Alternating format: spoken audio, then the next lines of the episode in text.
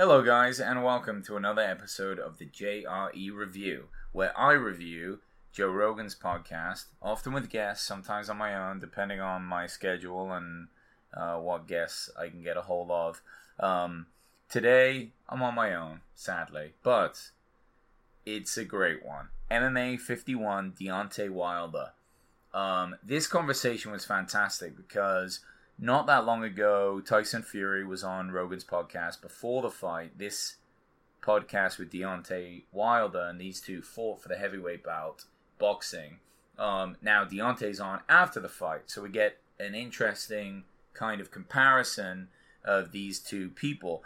Um, me personally, I didn't have a lot of respect for Wilder before. I heard that he made some statements about wanting a body bag, like a dead person on his on his um, resume. And after listening to him on this podcast, I can tell that was just all showboating and just to scare his opponent and to sound like a badass. And I understand where that comes from. They're in the fight game, all right. They've got they're going. He's going up against the toughest guys in the world. Now, I'm not trying to make excuses for him. I still think that it doesn't sound very good, and he should probably not keep saying it. But you know, th- these guys are warriors. And if they can psych out their opponent just a little bit, knowing that this guy has one of the most brutal punches in the world, um, you know, it might give him a bit of an edge. And they need everything that they can because the margin for error is so small. And you saw that in the Tyson Wilder fight. I mean, Tyson was winning. He was outboxing him until Wilder was able to smash him into almost the next universe. So, uh, yeah, he's a huge hitting man and uh, he knocked Tyson out um, for what seems like longer than 10 seconds, but the fight was not over. That happened in the, I believe, in the 10th, 12th round. Shit. I should have remembered that, but I forgot. Um, but I mean, an amazing fight. Definitely worth watching if you haven't seen it already. And even if you're not a big boxing fan. Um, Deontay uh, made the Olympics. Um, in a year and a half of training boxing, and he was the only boxer from the U.S. to medal that year. Now, to put that in perspective, if you think about any other Olympic sport, if someone had not trained it at all and then started training and was able to go and win a medal, he might be one of the best Olympic athletes for that ever. Uh, I think he won a bronze and that's why they call him the Bronze Bomber, which is a really cool name. I like that a lot. Uh, bronze for his medal, and Bomber because he will knock your head off as fast as you can imagine. And uh, this conversation with Joe really brought some humanity to him for me, and this is why I like the three-hour stretch that Rogan does for his podcast, and why I think it's so important um, for humanity not, to overstate it, but the, it's really important to get this dialogue from these amazing people. This is the longest amount of time you hear. You know, all I'd ever heard is these 10 second, one minute snippets where he's just yelling at reporters. Doesn't tell you anything. He's hyped up, he's pumped. This time he was relaxed. He sounded, Wilder sounded super chilled. Super chilled. He talked about his daughter being born with spina bifida. Uh, so, so he really went into boxing because couldn't go to school because other options for him were like play football, you know, or other power sports like that, and he would have had to go to college for it, and he needed to take care of his daughter, so he went into boxing, and that is just a beautiful story, you know. I mean, shit, that's more responsible than I am with fucking 100% of the shit that I do. I mean, I take my hat off to the man, you know, and he really cared about his family. Talks about caring a lot about kids and wanting kids to do better. And you know, he he also spoke about how his grandmother uh, said that he was like you know in a way a special child, a chosen child, and that gave him a lot of confidence, even though he didn't have a lot of opportunity. And he and he held on to that, and he held on to that that that tiny compliment to, uh, in a lot of ways, give him the strength through these tough times to really pull himself out. Which which brings up an important point that sometimes if you're important to somebody else or you play a mental role or you're just older, you know, and you're having a bad day, the the shitty things that you say to them, whether they be your kids, your grandkids, or just someone else that you're that you know, um, you, you might say something shitty that sticks with them forever, but in the same way, you might say something amazing that's really positive that changes their outlook forever, that they believe, that they hold on to, and it, and it makes them really impressive. Wilder has a 40 and 0 record, I guess 41 and 0. Does the draw go in the middle? Is it 41 and 0 or 40 0 and 1? I think 41 and 0. Anyway, but with 39 knockouts. I mean, if you don't know who he is by now, you need to know because in the heavyweight world, he is a fucking beast, and he's like a movie bad guy with the way that he knocks people out.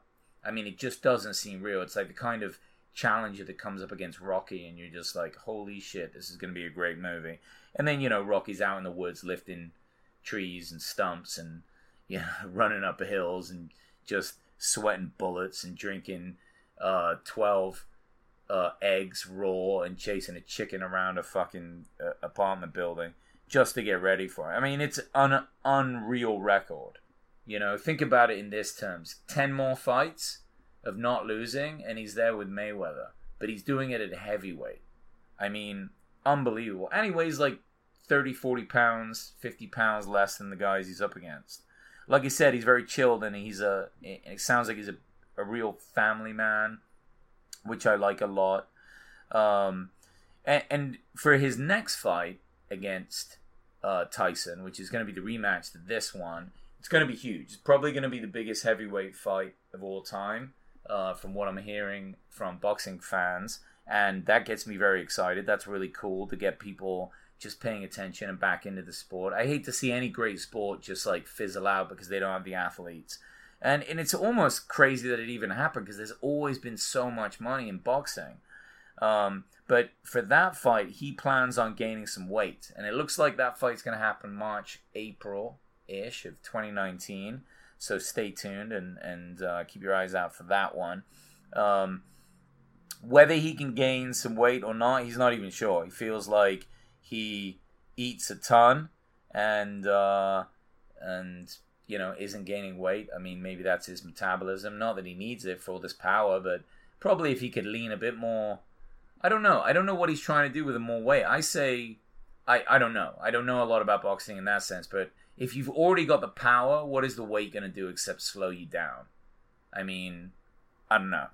You you answer that question. If you know more about boxing than me, which you probably do, if you know anything about boxing, then I'd love to hear about why. I, w- I wish I wish that had come across in the podcast. I wasn't really too sure why gaining more weight would help. Um, other than if he plans on just having so much power he can launch somebody out of the ring, uh, which would be pretty impressive too. I mean, I guess in a in a sense you have to say he didn't hit Tyson hard enough, but oh my god, I don't even know um, how you could hit anyone uh, more than that. So uh, uh, he even said though, which I really think is cool and shows his loyalty, that gaining weight was not even his idea it was his team's. And uh, he respects his team a lot. And if they come together and vote and say, look, we think you need to do this, he goes with his team. And, and that shows a lot of respect. You know, he's not letting his ego get ahead of him, which is important. You know, you got to stay grounded for anything in life. And, uh, you know, it, when you. When you start to like two fighters too, when you, you when you get to know them, you know, in this way on these podcasts, in these long form conversations, it's going to be hard for me to pick a favorite. Like I'm English, so I kind of want to go with Tyson, you know. But at the same time, I, I don't, I don't know. I just want to watch two great, amazing fighters do their best and just enjoy where it comes out. And uh, I guess you know Joshua, the English fighter, is up to fight the winner. But uh, if I was him, I wouldn't want to fight either of those guys. That's for sure. Um, and um, yeah, yeah. The big things that came across in this conversation for me that I really liked is how chilled Wilder is. You just don't see that in his little short form interviews, but he he's chilled and well thought out. Uh, he cares about a lot of people around him. He wants to be the best. He trains to be the best. He showed a lot of respect for Tyson. Didn't talk shit, and uh, it's really impressive.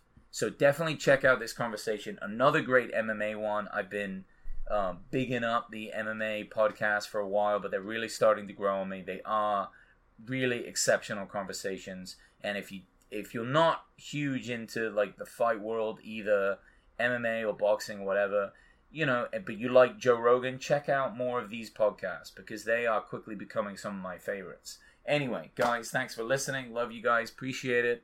Thanks for downloading. Uh, we'll talk soon. Cheers.